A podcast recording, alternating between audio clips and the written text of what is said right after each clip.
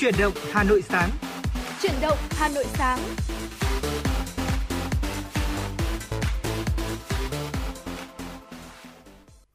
Vâng, xin kính chào quý vị thính giả và chào mừng quý vị thính giả đã quay trở lại với chương trình truyền động Hà Nội sáng của chúng tôi ngày hôm nay.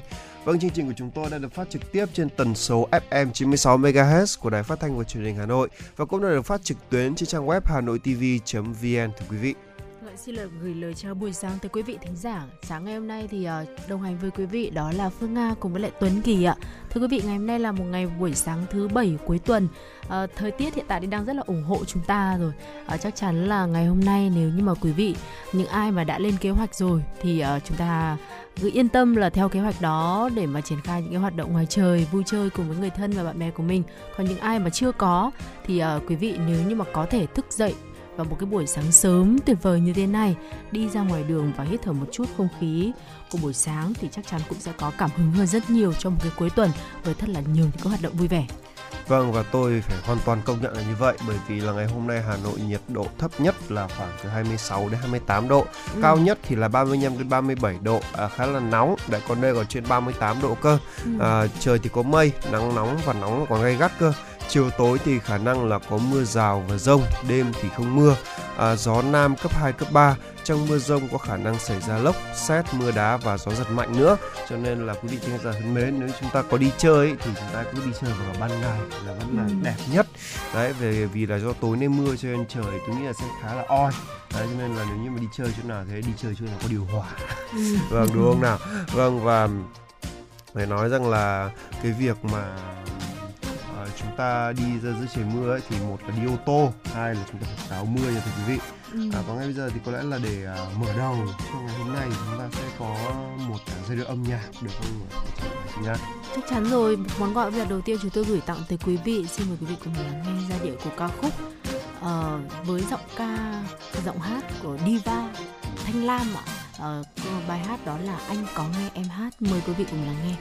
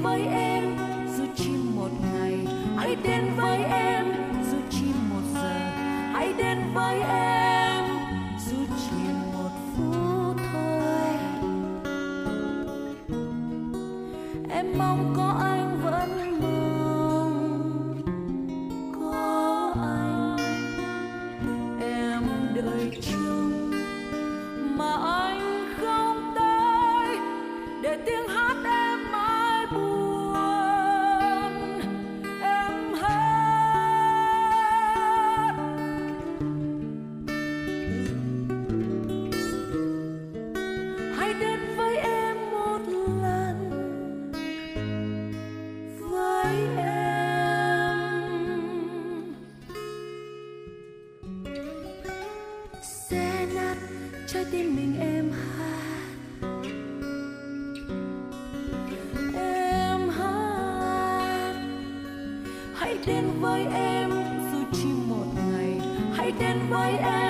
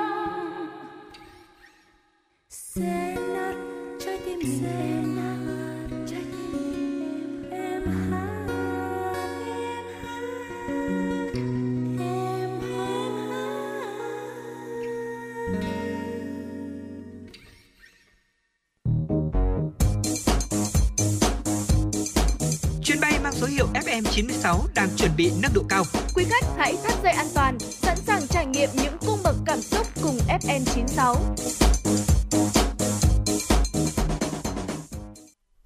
Vâng thưa quý vị thính giả, à, vừa rồi thì chúng tôi có đề cập là trong à, tối ngày hôm nay là dự báo là sẽ trời sẽ mưa có đúng không ạ? Ừ. Vâng và hiện nay thì tôi biết là có rất là nhiều người là khi mà trong trời mưa thì do lý do là công việc hay là gì đó thì chúng ta vẫn có thể phải là lái xe đi trong uh, đi trong uh, trời mưa có đúng không ạ?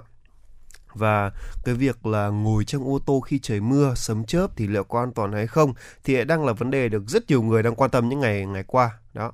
Vâng ạ, thưa quý vị, có những người lo ngại rằng là việc ngồi trong một chiếc ô tô giữa trời mưa rông, sấm sét là điều không an toàn và có thể gây nguy hiểm tới tính mạng. Tuy nhiên, trên thực tế thì ô tô lại được xem là một trong những nơi trú ẩn an toàn cho mọi người khi mà trời xảy ra hiện tượng mưa rông, sấm sét.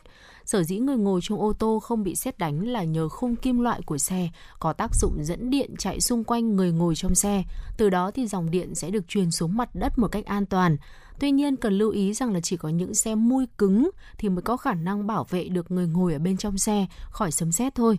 Trong khi đó xe mui trần thì chắc chắn rồi là không có khả năng này, do là chúng ờ, không có cái kim loại bao quanh hoàn toàn của thân xe.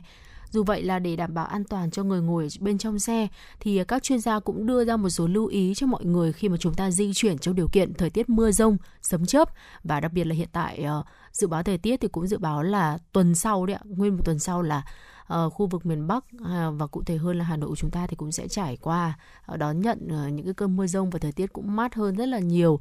Và cái điều đầu tiên mà người lái cần làm khi mà lái xe trong điều kiện mưa rông sấm chớp thưa quý vị đó là tấp xe vào lề đường tắt máy và không chạm vào bất kỳ chi tiết kim loại nào. Ngoài ra thì người ngồi trong xe cũng không nên mở cửa kính xe hay là thò tay ra ngoài và tốt nhất là chỉ nên đặt tay lên đùi thôi. Bên cạnh đó, người ngồi bên trong xe cũng được khuyên là nên tắt hết các thiết bị điện tử như là điện thoại hay là máy tính bảng. Nếu như mà trong trường hợp bắt buộc chúng ta phải di chuyển, người lái cần chú ý chạy xe ở tốc độ thấp. Điều này thì không chỉ giúp hạn chế sức gió mà còn giúp cho người lái dễ dàng xử lý trong những cái tình huống khẩn cấp. Quan trọng hơn là người lái nên giữ khoảng cách nhất định đối với các phương tiện cùng di chuyển thay vì là đi quá gần để tránh những cái va chạm không đáng có thưa quý vị.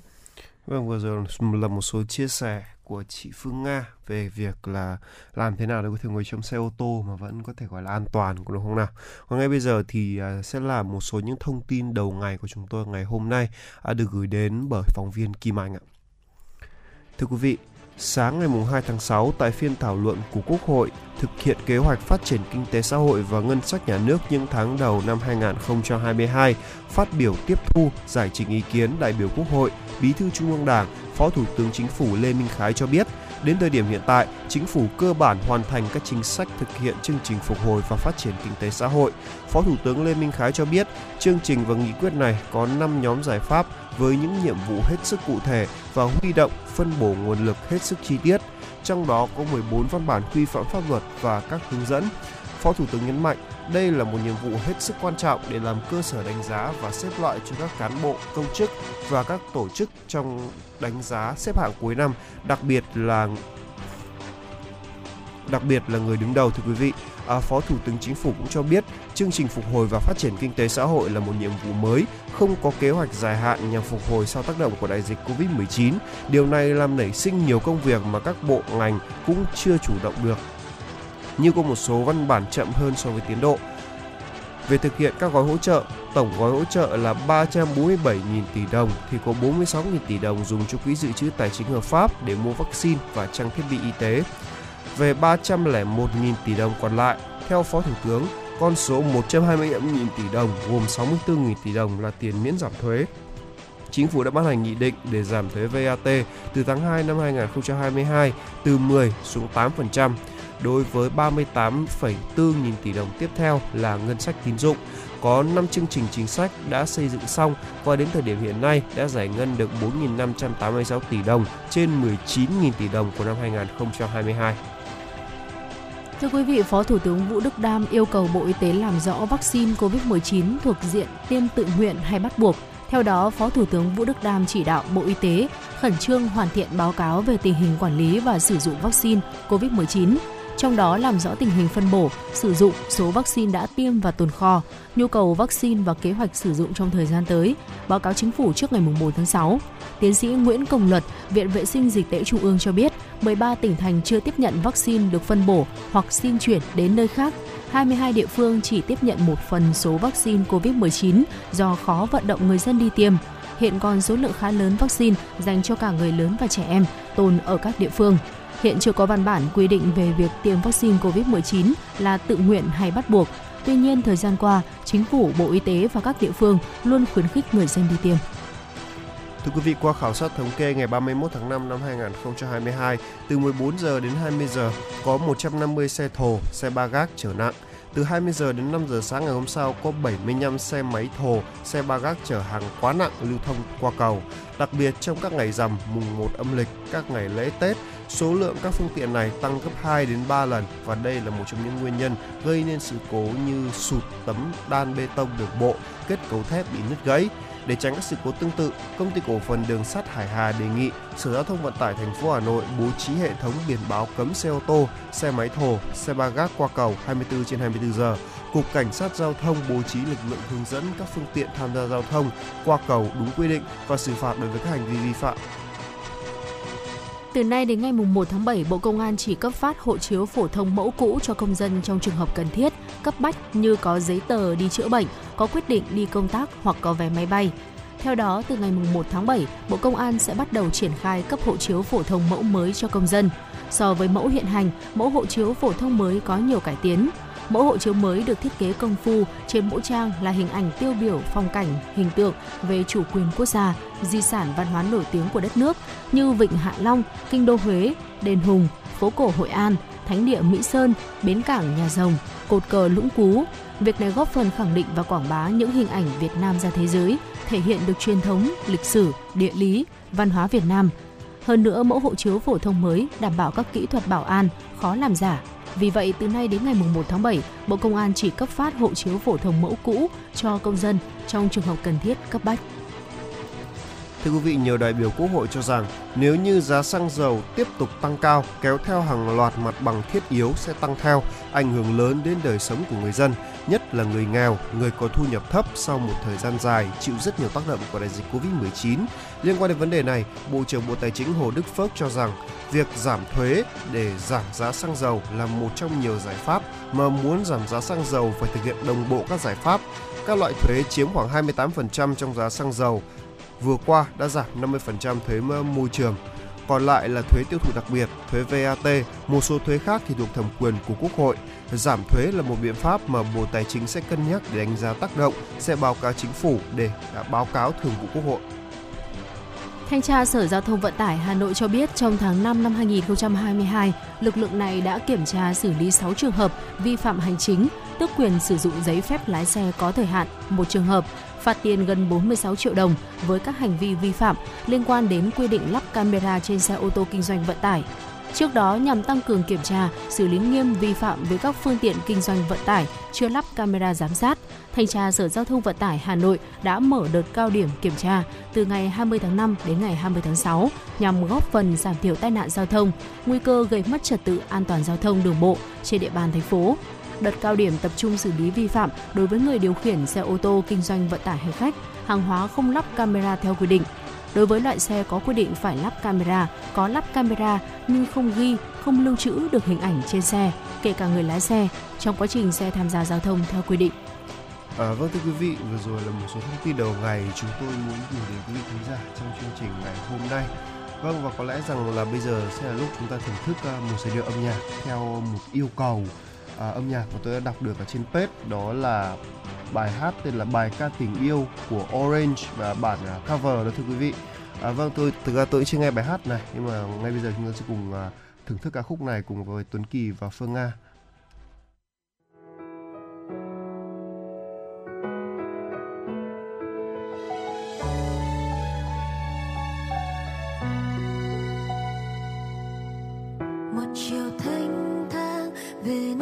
Đang sóng chân nơi đây bình yên một màu xanh, gió trong lành.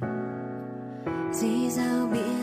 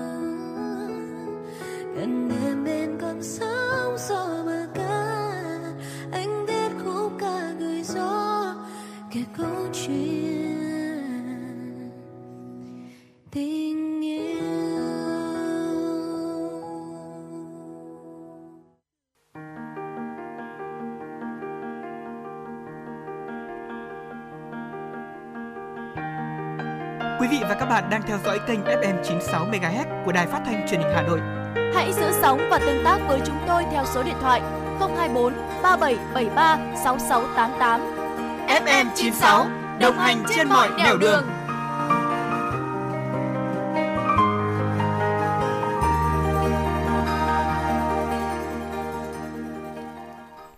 Vâng thưa quý vị, chào mừng quý vị quay trở lại với chuyên mục Sống Khỏe cùng với FM96. À, vâng, vì theo Trung tâm Dự báo Khí tượng Thủy văn Quốc gia thì ở Bắc Bộ, Trung Bộ và Nha Trang thì có chỉ số UV, UV là nguy cơ gây hại rất là cao. ở mức là từ 76 đến 9,8% thưa quý vị. À, à, ở chỉ số này ở Nam Bộ thì ở mức trung bình. Đấy và dự báo theo ờ, những ngày tiếp theo ấy, thì miền Trung và miền Nam thì có dự báo là tia UV là ở mức cực đại tiềm năng ở mức nguy cơ gây hại rất cao là từ 9.0 đến 10.0 miền Bắc thì ở ngưỡng trung bình cao là từ 4.0 đến 7.0 ở trong hai ngày tiếp theo sau đó thì à, và trong mấy ngày sau đó thì sẽ mức ở mức cao nhất là 9.0 và để bảo vệ da khỏi tác hại của ánh nắng mặt trời thì bên cạnh các sản phẩm à, bán sẵn thì rất là nhiều chị em đó sẽ đã tìm hiểu các công thức để tự làm kem chống nắng đó ạ. Vâng ạ. À, bởi vì là với cái tâm lý đấy là cho rằng kem chống nắng tự chế từ các nguyên liệu thiên nhiên thì sẽ an toàn hiệu quả hạn chế cho da tiếp xúc với chất hóa học. Ở bên cạnh đó nữa là nó lại tiết kiệm nên là nhiều chị em cũng đã thử săn lùng các cái công thức tự làm ra kem chống nắng tại nhà. Không loại bỏ hết các tạp chất uh, kem chống nắng tự chế nó lại thực ra lại đem đến cho chúng ta những cái cái cái tác hại hơn là những cái lợi ích mà chúng ta đã tưởng. Nó sẽ dễ dàng gây kích ứng. Chỉ cần gõ cái từ khóa đó là công thức làm kem chống nắng ở trên Google thì thưa quý vị là trong hơn 0,5 giây cho tới hơn 30 triệu kết quả. Các công thức thì đều được giới thiệu đó là dễ làm gọn nhẹ và tiết kiệm. Đặc biệt là tính an toàn được nhấn mạnh do là nguyên liệu hoàn toàn từ thiên nhiên ít kích ứng dị ứng và hơn các cái loại kem chống nắng khi mà chúng ta mua sẵn giúp da tránh được hóa chất, nhất là với những người mà có làn da nhạy cảm. Nguyên liệu để mà chế ra các cái loại kem chống nắng handmade này thì rất là dễ tìm, bao gồm có thể kể tới như là dầu dừa, lô hội, sáp ong, trà xanh, sữa chua hay là dầu bơ, hạnh nhân, ô liu. Và thưa quý vị ờ, với chia sẻ đến từ thạc sĩ bác sĩ chuyên khoa 2 chuyên ngành da liễu Nguyễn Quang Minh thì có nói rằng là khi mà tự chế kem chống nắng từ nguyên liệu thiên nhiên, các loại hoa quả vẫn ăn hàng ngày với niềm tin là sản phẩm an toàn, không kích ứng thực ra lại là một sai lầm. Và theo Phó trưởng khoa nghiên cứu và ứng dụng công nghệ tế bào gốc của Bệnh viện Gia liễu Trung ương, à, thì các thành phần trong kem chống nắng tự chế có thể dễ dàng gây kia dị ứng vì không loại bỏ được các tạp chất có trong nguyên liệu sử dụng. À, lấy ví dụ như là từ quả bơ đi, nguyên liệu được chị em cho là an toàn thì à, theo bác sĩ Minh ấy, thì khi chiết xuất từ những quả bơ để đưa vào thành phần kem chống nắng, các nhà sản xuất chuyên nghiệp có thể chỉ lấy một số hoạt chất chứ không lấy tất cả. Tương tự như vậy đối với các thành phần thiên nhiên khác, bác sĩ Minh còn cho rằng là sự phối trộn để làm tăng hiệu quả cũng đã được ờ, nghiên cứu và thử nghiệm và có đánh giá cụ thể. Điều này lại hoàn toàn khác với việc tùy tiện sử dụng các thành phần mà bản thân tin rằng là có thể đạt được hiệu quả chống nắng. Trong kem chống nắng thì có từ 7 đến 25 thành phần khác nhau. À, do đó là mỗi người cần xác định tiêu chí để có thể lựa chọn phù hợp chứ không đơn thuần là dựa trên một công thức nào đó để thử nghiệm trên à, da mặt của mình với cái niềm tin là đồ từ thiên nhiên nên là an toàn. Vâng và chỉ số SPF đó là một cái thông tin quan trọng nhưng lại sẽ không được chứng minh từ kem chống nắng tự chế. Chỉ số SPF thì thể hiện thời gian và độ phủ chống nắng là vấn đề à, rất cần quan tâm và quan trọng nhất khi mà chúng ta lựa chọn kem chống nắng. Một chỉ số SPF tương đương với thời gian bảo vệ 15 phút. Các bác sĩ da liễu khuyên người dân là khi mà chúng ta chọn sản phẩm có SPF từ 30 trở lên. Theo bác sĩ Minh, kem chống nắng thì có chỉ số SPF 30 sẽ có thể bao phủ bảo vệ da từ 93 tới 94%, còn chỉ số SPF 50 thì có thể bao phủ bảo vệ từ 97 tới 98%. Ở đó là những cái thông tin quan trọng khi mà lựa chọn kem chống nắng được các đơn vị sản xuất kiểm nghiệm và công bố. Trong khi đó thì với kem chống nắng handmade, hiệu quả và thời gian bảo vệ như thế nào thì thực chất vẫn chưa được đánh giá cụ thể. Thưa quý vị, dựa vào chỉ số SPF thì người sử dụng ờ, cân nhắc để sử dụng loại kem nào phù hợp với hoạt động trong ngày. Ví dụ chúng ta có thể chia ra với các cái hoạt động khi đi biển cần lựa chọn kem chống nắng có chỉ số SPF cao từ 50 trở lên và chủ động thời gian bôi lại kem để có thể bảo vệ bảo vệ được làn da của mình.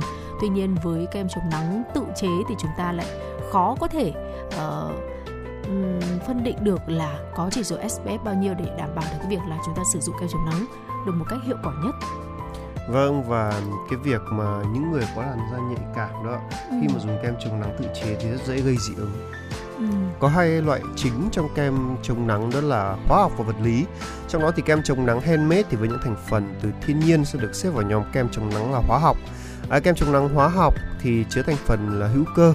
Loại kem này thì có cấu trúc mềm, mỏng và tạo cảm giác dễ chịu tuy nhiên thì kém bền vững dưới tác động của môi trường. À, kem chống nắng hóa học thì sẽ hấp thụ các tia UV để phân hủy và xử lý trước khi chúng gây nguy hại cho da. À, các thành phần này thường có là avobenzone này, oxybenzone, tinosop, octicrylens à, và trong khi đó thì à, kem chống nắng vật lý thì có thành phần oxit kim loại như là oxit titan, oxit kẽm. À, tính chất thường sử dụng là có độ bền do kết cấu kem đặc và tông màu trắng hơn. Đây là loại kem chống nắng vô cơ có khả năng gây có khả năng gọi là phản xạ lại các tia UV, không cho tia UV xuyên qua da. À, với những người có làn da mẫn cảm, các nghiên cứu trên thế giới có cho thấy là kem chống nắng vật lý thì rất lành tính trong uh, khi kem chống nắng hóa học lại rất dễ gây dị ứng hơn và ít được các bác sĩ ra liễu chỉ định. Nhiều người cho rằng là kem chống nắng tự chế an toàn hơn vì là thành phần thiên nhiên thuộc dòng kem hóa học. Tuy nhiên thì sự thật là các bác sĩ thường xuyên là khuyên những người có làn da dễ bị kích ứng hay là da nhiều mụn là dùng kem chống nắng vật lý. À, việc dùng kem chống nắng hóa học đối với những người có da mẫn cảm có thể khiến cho tình trạng bệnh trở nên trầm trọng hơn đó. Vâng thưa quý vị, đó là một số những thông tin gửi tới quý vị trong chuyên mục Sống khỏe cùng FM96 trong chương trình chuyển động Hà Nội sáng ngày hôm nay. À, thời tiết mùa hè thì ờ, đang ờ, dần trở nên nóng hơn. Mặc dù là đang có cái dự báo là tuần sau chúng ta sẽ à, đón cái cơn rông và có cái thời tiết nó mát mẻ. Nhưng mà sau đó thì chúng ta chắc chắn rồi sẽ sẽ phải uh, sẵn sàng một cái tâm lý đón nhận cái hình thái thời tiết nắng nóng thôi. Và cái việc sử dụng kem chống nắng thì uh, thực sự là rất là cần thiết và quan trọng trong cái điều kiện thời tiết như vậy. Và đó là một số những cái lưu ý của chúng tôi uh, gửi tới quý vị. Uh, đặc biệt là các chị em phụ nữ nếu như mà chúng ta đang có cái tâm lý đấy là thử làm những cái kem chống nắng tự chế theo những cái công thức ở trên mạng thì với những cái lưu ý vừa rồi thì hy vọng rằng là chúng ta sẽ có thể uh, cân nhắc và có những cái quyết định để làm sao um, bảo vệ được làn da của mình khỏe mạnh nhất trong cái điều kiện thời tiết nắng nóng sắp tới. Bây giờ thì quay trở lại với không gian âm nhạc của FM96 với một ca khúc tiếp theo chúng tôi gửi tặng tới quý vị. Bản tình ca đầu tiên với giọng ca Duy Khoa. Mời quý vị cùng lắng nghe.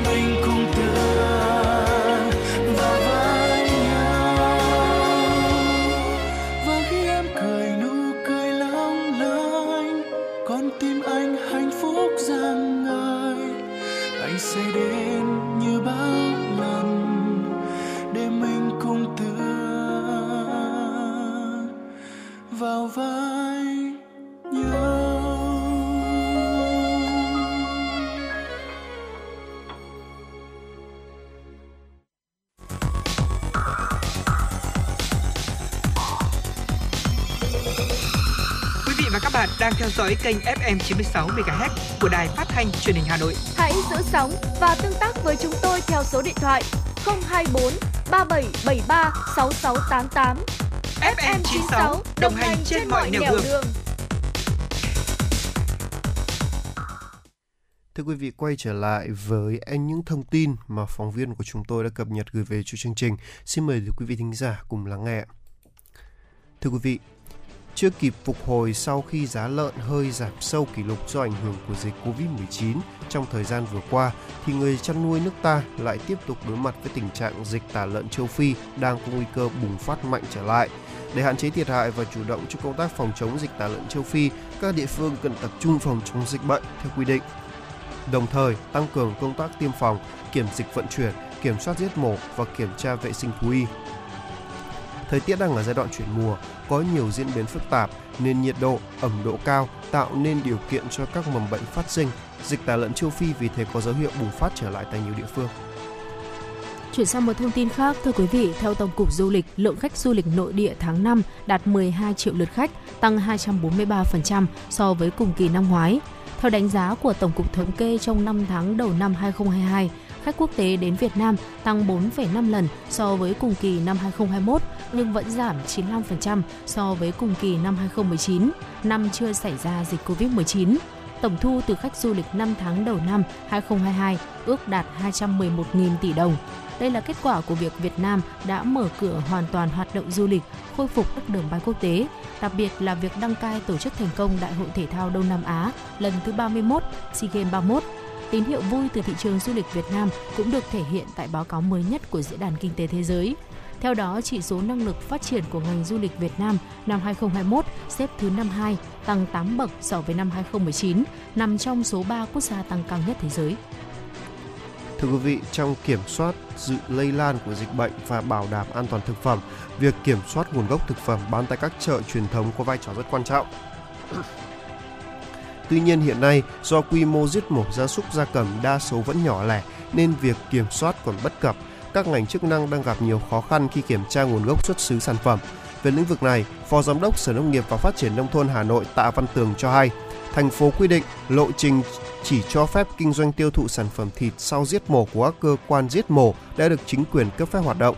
Theo đó, giai đoạn 2023-2025 áp dụng cho các quận nội thành, giai đoạn 2026 đến năm 2030 áp dụng cho các huyện có quyết định trên liên quận. Sau năm 2030, toàn thành phố để làm được việc này, các địa phương cần quyết liệt đưa ra các cơ sở giết mổ nhỏ lẻ và hoạt động tại cơ sở đủ điều kiện, đồng thời đầu tư nâng cấp chợ truyền thống, nhất là đối với các khu vực kinh doanh thực phẩm. Bên cạnh đó, các cấp, các ngành, chính quyền địa phương cần tăng cường kiểm soát nguồn gốc sản phẩm động vật kinh doanh tại các chợ, hộ kinh doanh, cơ sở chế biến và chỉ cho phép kinh doanh sản phẩm thịt gia súc gia cầm từ các cơ sở giết mổ đã được chính quyền cấp phép. Ngày 3 tháng 6, cơ quan cảnh sát điều tra công an thành phố Hà Nội đã khởi tố bị can đối với 26 đối tượng, trong đó quyết định tạm giam 23 đối tượng, 3 đối tượng được cho tại ngoại cấm đi khỏi nơi cư trú do đang nuôi con nhỏ. Các bị can đều trong đường dây xuyên quốc gia chuyên cho vay lãi nặng qua ứng dụng di động, đòi nợ bằng ảnh nóng vừa bị triệt phá.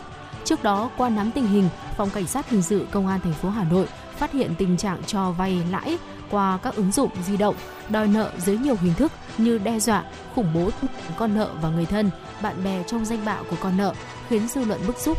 Qua phối hợp với Cục Cảnh sát Hình sự Bộ Công an, Công an thành phố Hà Nội đã huy động trên trăm cán bộ, chiến sĩ tham gia xóa sổ toàn bộ 7 cơ sở của đường dây này thuộc địa bàn Hà Nội, Thái Nguyên, Vĩnh Phúc. Cơ quan công an cũng đưa gần 300 đối tượng liên quan về trụ sở phân loại, điều tra xác minh làm rõ. Toàn bộ số đối tượng được các đối tượng từ nước ngoài ủy quyền, giao việc và trả lương hàng tháng tại Việt Nam đều bị bắt giữ. Nhiều đối tượng người nước ngoài cầm đầu đường dây này cũng bị bắt giữ. Hiện vụ việc tiếp tục được điều tra. Vâng thưa quý vị, à, vừa rồi là một số những thông tin tiếp theo chúng tôi muốn gửi đến à, cho quý vị à, trong chương trình ngày hôm nay. Và có lẽ là tiếp theo chương trình sẽ là một giai đoạn âm nhạc mà chúng tôi sẽ gửi đến à, cho quý vị một ca khúc của Subin Hoàng Sơn. À, anh đã quen với ờ, cô đơn. Xin mời quý vị ờ, cùng thưởng thức ạ.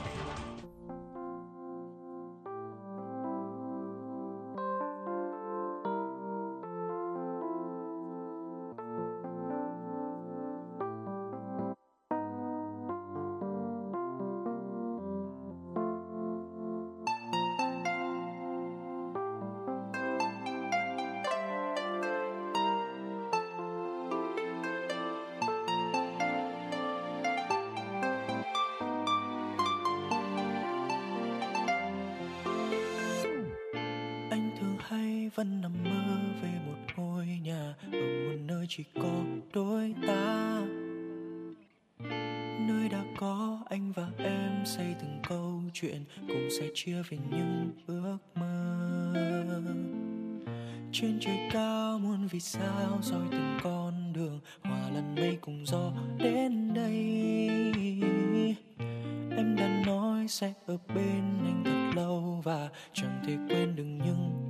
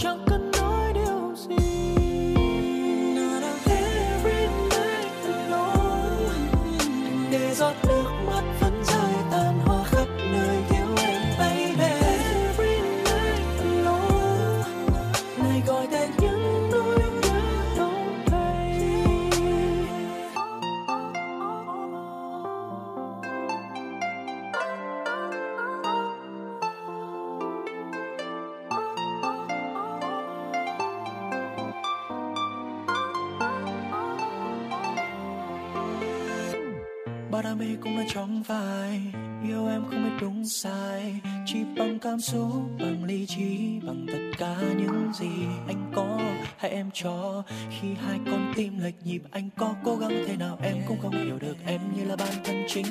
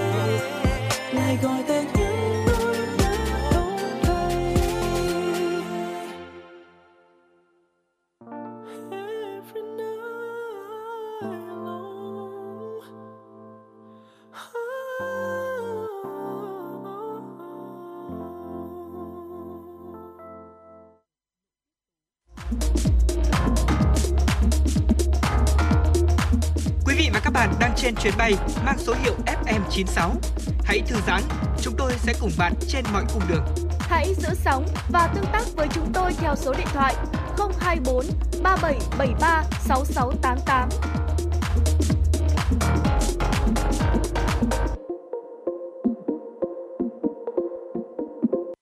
Thưa quý vị thính giả, quay trở lại với dòng chảy tin tức của FM96. Xin mời quý vị thính giả cùng tiếp tục cập nhật những thông tin với chúng tôi.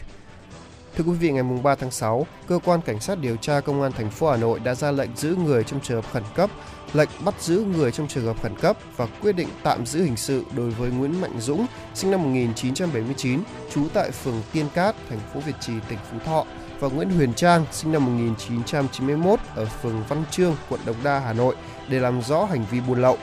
Qua đó, lực lượng chức năng phát hiện và thu giữ 14.661 điếu xì gà và 42,7 kg sợi thuốc lá, có tổng khối lượng là 192,997 kg, tương đương với gần 10.000 bao thuốc lá điếu. Mỗi bao gồm 20 điếu, trị giá hàng hóa ước tính là hơn 3 tỷ đồng. Đây đều là hàng hóa do nước ngoài sản xuất, không có hóa đơn, chứng từ chứng minh nguồn gốc xuất nhập khẩu hợp pháp. Các đối tượng liên quan làm rõ là Nguyễn Mạnh Dũng và Nguyễn Huyền Trang. Tại cơ quan công an, các đối tượng đã khai nhận hành vi buôn bán hàng cấm là thuốc lá điếu do nước ngoài sản xuất được quy định tại điều 190 Bộ luật hình sự. Hiện vụ việc đang được điều, tra mở rộng. Thưa quý vị, chuyển sang những thông tin quốc tế. Mới đây, chính quyền Mỹ đã thu hồi một loạt những hạn chế với các chuyến bay tới Cuba được áp đặt dưới thời chính quyền tiền nhiệm Donald Trump. Chính quyền cựu Tổng thống Mỹ Donald Trump từng áp đặt một loạt hạn chế bay đối với Cuba trong hai năm 2019 và 2020 nhằm gia tăng sức ép kinh tế đối với chính phủ Cuba. Các hạn chế này bao gồm cấm các hãng hàng không Mỹ bay tới 8 sân bay quốc tế ngoài thủ đô La Habana của Cuba. Ngoài ra, Bộ Giao thông Mỹ cũng áp đặt hạn chế số lượng các chuyến bay thuê chuyến tới Cuba ở mức 3.600 chuyến mỗi năm và sau đó đã đình chỉ các chuyến bay thuê chuyến tư nhân tới quốc đảo này. Bộ Giao thông Mỹ đã đưa ra chỉ thị thu hồi những hạn chế với các chuyến bay tới Cuba theo yêu cầu của Bộ trưởng Antony Blinken, người khẳng định hành động này nằm trong lợi ích chính sách đối ngoại của Mỹ. Hồi tháng trước, Nhà Trắng đã tỏ dấu hiệu động thái được lên kế hoạch trước này như một phần trong việc điều chỉnh chính sách lớn hơn trong ngoại giao với Cuba. Thưa quý vị, các chuyên gia y tế của Bộ Y tế Lao động Phúc lợi Nhật Bản cho rằng số ca mắc COVID-19 trên toàn quốc đang có xu hướng giảm dần nhưng vẫn ở mức cao so với đỉnh điểm vào mùa hè năm 2021, đồng thời kêu gọi người dân cần thực hiện triệt đề các biện pháp phòng dịch cơ bản. Trong hội nghị nhóm các chuyên gia của Bộ Y tế, Lao động và Phúc lợi Nhật Bản vừa qua, các số liệu được thống kê cho thấy xu hướng giảm số ca mắc mới COVID-19 trên toàn quốc so với đỉnh điểm của làn sóng lây nhiễm thứ năm vào năm ngoái là khá rõ. Ngay cả các đô thị lớn như vùng thủ đô tỉnh Osaka hay tỉnh Okinawa. Tuy nhiên, các chuyên gia cũng khuyến cáo không nên chủ quan vì trong khi hầu hết các nhóm tuổi đều giảm số ca mắc mới COVID-19 thì tại một số khu vực, số lượng người cao tuổi ở mức trên 80 tuổi mắc COVID-19 vẫn ở mức cao. Hội nghị cũng thống nhất nhận định rằng tình hình dịch bệnh tại Nhật Bản sẽ tiếp di, sẽ tiếp tục diễn biến tích cực trong thời gian tới và khuyến cáo người dân hạn chế ra khỏi nhà khi thấy cơ thể mệt mỏi, sốt cao cũng như tiếp tục tuân thủ nghiêm các biện pháp phòng dịch cơ bản như rửa tay, đeo khẩu trang và tránh nơi đông người. Tổ chức Y tế Thế giới WHO đã cảnh báo nguy cơ bệnh đậu mùa khỉ có khả năng lây lan mạnh tại châu Âu và nhiều nơi khác trong mùa hè này. Hiện tại, châu Âu là tâm điểm của đợt bùng phát bệnh đậu mùa khỉ lớn nhất và lan rộng nhất được ghi nhận từ trước đến nay bên ngoài các khu vực mà đậu mùa khỉ là bệnh đặc hữu ở Tây và Trung Phi.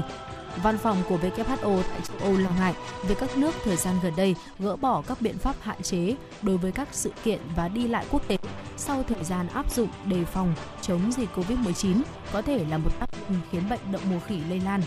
WHO kêu gọi các nước tăng cường phối hợp và có các cơ chế chia sẻ thông tin, gia tăng khám gia tăng giám sát và liên lạc cộng đồng để ngăn chặn thông tin sai lệch phát tán trên mạng hay các nguồn khác dẫn đến các kết quả tiêu cực đối với sức khỏe cộng đồng. Tại châu Mỹ, bệnh đậu mùa khỉ cũng đang có dấu hiệu lan nhanh. Brazil và Peru là hai nước mới nhất tại khu vực này phát hiện ca nghi nhiễm đậu mùa khỉ. Trước đó, Bolivia đã ban bố tình trạng báo động và tăng cường giám sát dịch tễ học sau khi thông tin về trường hợp nghi mắc đậu mùa khỉ tại quốc gia láng giềng Argentina và số ca mắc căn bệnh này gia tăng tại châu Âu. Và thưa quý vị thính giả, vừa rồi là một số những thông tin chúng tôi muốn gửi đến cho quý vị. À, còn ngay bây giờ thì trong chuyên mục à, Chuyện bốn phương cùng với FM 96 thì chúng tôi sẽ cùng với quý vị thính giả đến một à, phiên chợ ở Quảng Nam. À, phiên chợ này thì được mở vào tầm giữa tháng 4 âm lịch kết thúc à, sau ngày mùng 5 tháng 5 tức là Tết Văn Ngọ vừa qua đó ạ. Phiên chợ này thì bán gần 20 loại lá khô và tươi các loại để phục vụ Tết Đoan Ngọ nằm trong chợ Tam Kỳ ở Quảng Nam. À, đang sắp xếp lại những bó lá bán cho khách thì à, có thì chị Nguyễn Thị Triều 47 tuổi à, ngụ tại Tân Thạnh, thành phố Tam Kỳ, Quảng Nam kể vì lý do bán những loại lá này. Đó là đã từ lâu thì Tết Đoan Ngọ nơi ở đây người dân quan niệm là mua nhiều loại lá thảo dược, phơi khô, đun uống sẽ cải thiện sức khỏe, tiêu trừ bệnh tật. À, mỗi loại lá sẽ có công dụng khác nhau và chỉ khi đến gần ngày mùng 5 tháng 5 âm lịch thì các tiểu thương mới bán thôi. Đấy, thì ở chợ này thì có khoảng 15 đến 16 loại lá khác nhau cơ thưa quý vị. Mỗi loại sẽ có một công dụng riêng biệt. Ví dụ như là cảm cúm thì người ta sẽ dùng lá rẻ quạt này, cỏ ban này, thuốc trúng, hoa khóm, à, đem băm nhỏ và phơi khô rồi nấu lên. Sau đó uống nước sẽ có tác dụng rất hiệu quả đó ạ. Ừ, vâng, còn chia sẻ thêm về những cái công dụng của từng cái loại lá khác nhau cho từng uh, những cái căn bệnh uh, thường gặp. Ví dụ như ho thì cũng có thể dùng lá rẻ quạt, cỏ hôi, mày đay. Còn khi mà đau bụng thì lại dùng lá ổi, dạ dày thì sử dụng lá mề gà. Cùng với đó, có nhiều loại lá khác nhau cũng được bày bán ở phiên chợ đặc biệt chỉ bán toàn lá này.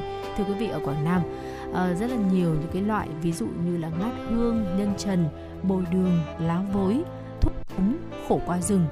Và lá thì ờ, sẽ được người bán cuộn lại từng bó chừng khoảng 300 g tùy từng loại mà giá sẽ dao động rất là rẻ thôi chỉ từ 10.000 đồng tới 25.000 đồng một bó. Mỗi ngày thì ờ, chị Triều ở phiên chợ này bán được chừng 10 triệu đồng tức là lãi khoảng 700.000 đồng.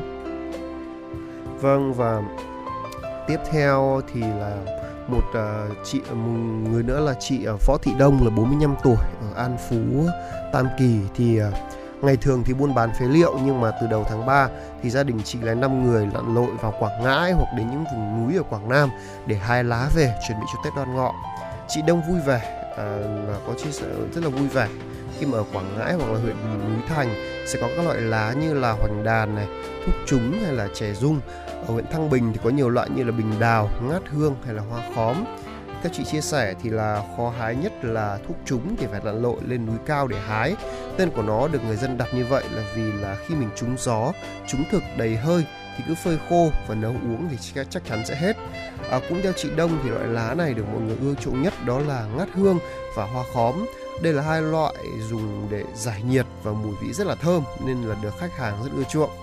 À, bà Phụng Thị Kim Yến cũng là một trong những người buôn bán ở đây thì à, gọi là những người gọi là mua bán ở đây thì à, đang lựa những bó hoa khóm để chuẩn bị cho Tết Đoan Ngọ. Thì bà theo bà chia sẻ là à, gần ngày mùng 5 tháng 5 âm lịch nào thì bà cũng mua những loại lá này để về uống. Uống những loại lá này thì rất là mát thơm lại tốt cho sức khỏe. À, gia đình thì ai cũng thích nhưng mà phải chờ đến ngày mùng 5 tháng 5 thì mới có người bán. Đấy, hoặc là theo chị Đinh Thị Cẩm Vân à, cũng ở Quảng Nam luôn.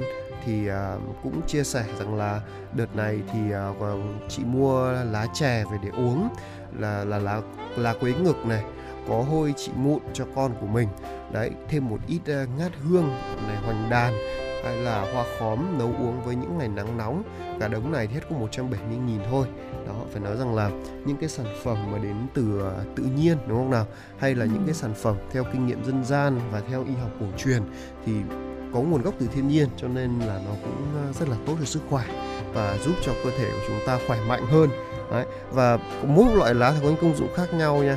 Đấy thì ở đây thì chúng ta có lá là vừa có thể chữa cảm này, chữa được cả đầy hơi này hay là làm mát gan, mát cơ thể. Đó, những cái bài thuốc dân gian này lưu truyền rất là lâu và giữ cho cho người ngày xưa của chúng ta là một cái sức khỏe cũng phải nói là dồi dào đúng không ạ? Ừ, không phải là chỉ giữ cho người ngày xưa đâu mà tới tới thời điểm này thì người dân Việt Nam chúng ta vẫn tin tưởng vào những cái uh, công dụng những cái uh, những, những cái niềm tin từ cổ cổ cổ từ dân gian từ trong dân gian và đặc biệt là nó hình thành nên được một cái phiên chợ rất là độc đáo như thế này. Phiên chợ chỉ bán các cái loại lá ở Quảng Nam và đặc biệt là phiên chợ này thì lại chỉ mở từ giữa tháng 4 âm lịch và kết thúc sau ngày mùng 5 tháng 5 Tết Đoan Ngọ thôi.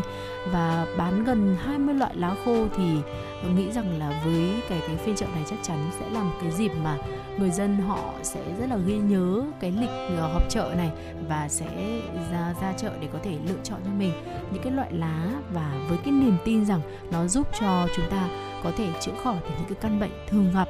Và tôi nghĩ rằng điều đó là thật vì phiên chợ này đã hình thành và duy trì tới thời điểm này. Có lẽ là đã một cái khoảng thời gian khá dài và tạo thành một cái nếp văn hóa, một cái điểm độc đáo trong văn hóa của người uh, uh, dân ở cái khu vực chợ Tam Kỳ Quảng Nam Vâng và phải nói rằng ở Việt Nam thì có rất nhiều những cái, cái khu chợ khác cũng rất là độc đáo. Ừ. Ngoài chợ lá này thì tôi có biết là chợ chim và chợ chó nữa. Ừ. À, thì xin kể với quý vị đó là hồi hồi bé tôi rất là thứ bảy chủ nhật thì tôi thường về nhà ông bà thì tôi thường được cậu tôi dắt đi ờ, chợ chim đấy ở đây thì có rất là nhiều những con chim đẹp đấy từ uh, sào màu này sáo sậu sáo đen thậm chí có cả bìm bịp nữa. Ừ. đấy có cả đại bàng diều hâu cũng có. Đấy cậu tôi thường dắt tôi ra đấy để có thể gọi là mua chim hay là mua thức ăn cho chim của cậu. Đấy và phải nói rằng là tôi rất là thích. Đấy ngoài ra thì à, ở hồi mà đi lên bắc hà thì tôi cũng được ghé thăm chợ chó nữa. Chợ Ừ. chó cũng là một khu chợ rất độc đáo. Những con chó này chúng ta có thể không nhìn có thể gọi là ít khi được biết đến. Đó là những con chó của bắc hà đấy, những con chó bắc hà thì phải nói là một, những con, một trong những, gọi là một trong những quốc khuẩn của Việt Nam. Và đây là một, một giống chó rất là đáng yêu và rất là tinh khôn và rất là trung thành. Cũng chẳng kém gì một số những loại chó mà được các bạn trẻ ưa chuộng đâu. Ừ. nhìn chúng rất là đáng yêu chúng ta biết chăm chăm chút cho chúng. Và và ngoài ra bên cạnh ừm, ở đó thì tôi còn biết có một chợ nữa gọi là những cái chợ chợ gia súc ấy thì ở đấy bán những con lợn đen giống này hay là những ờ, con ờ, trâu con bò đấy. Rất là rất là hay và rất là thú vị. Nếu như quý vị có cơ hội ghé thăm Bắc Hà thì hãy cũng nhớ ghé nha hoặc là nếu như mà ờ, quý vị thính giả mà ở Hà Đông chẳng hạn thì hãy có thể ghé thăm chợ chim. À, cậu tôi thì à, dặn là ở chợ chim thì sẽ thường có phiên. Tôi nhớ không nhầm là hai tuần một lần. Ừ. tôi nhớ không nhầm là như thế. Ở và ở cái khu chợ này thì tôi thấy những khu chợ như vậy thì thường là không chỉ là bán những cái sản phẩm đặc trưng như cái tên của chúng đâu mà nó còn bán cả một số những cái sản vật khá là quý từ những cái thực vật ờ, quý như là từ ờ, những cái củ sâm này hay là củ tam thất này hay là những ờ, gọi là củ ba kích nữa cũng có. Đấy và cái điều này thì nó lại tạo nên một cái nét rất là riêng của một khu chợ. Nó không phải có những cái chỉ có những cái ngành hàng hiện đại mà những cái hàng, hàng hóa truyền thống thì cũng xuất hiện ở đây rất là nhiều. Vâng Ừm. và vừa rồi thì cũng là một số chia sẻ của Tuấn Kỳ và Phương Nga về những ờ, khu chợ mà chúng tôi đã từng được đi qua để thể chia sẻ với quý vị thính giả. Vâng và chương trình của chúng tôi thì xin được à, tạm kết thúc à, cho tại đây.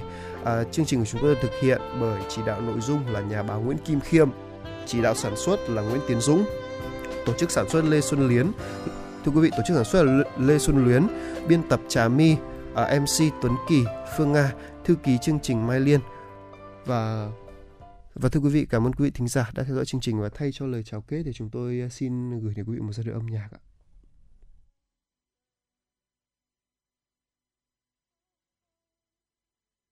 Rộng biển sâu chỉ cần là mình được sống như những gì mình muốn.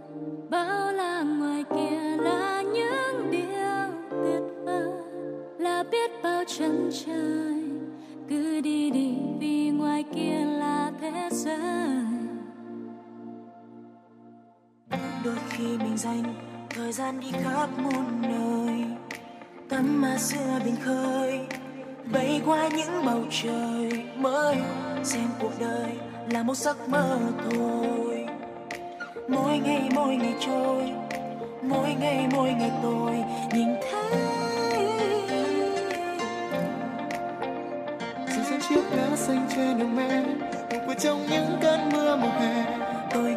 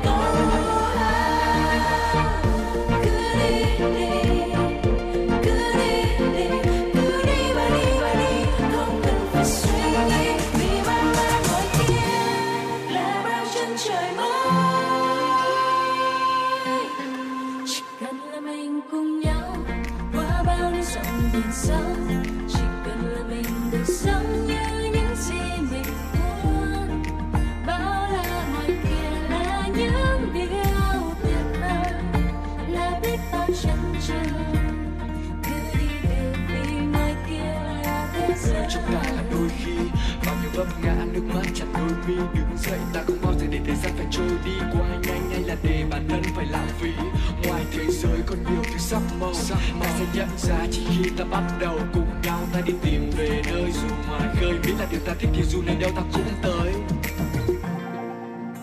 Tôi nhìn thấy lá xanh trên mặt mẹ một quên trong những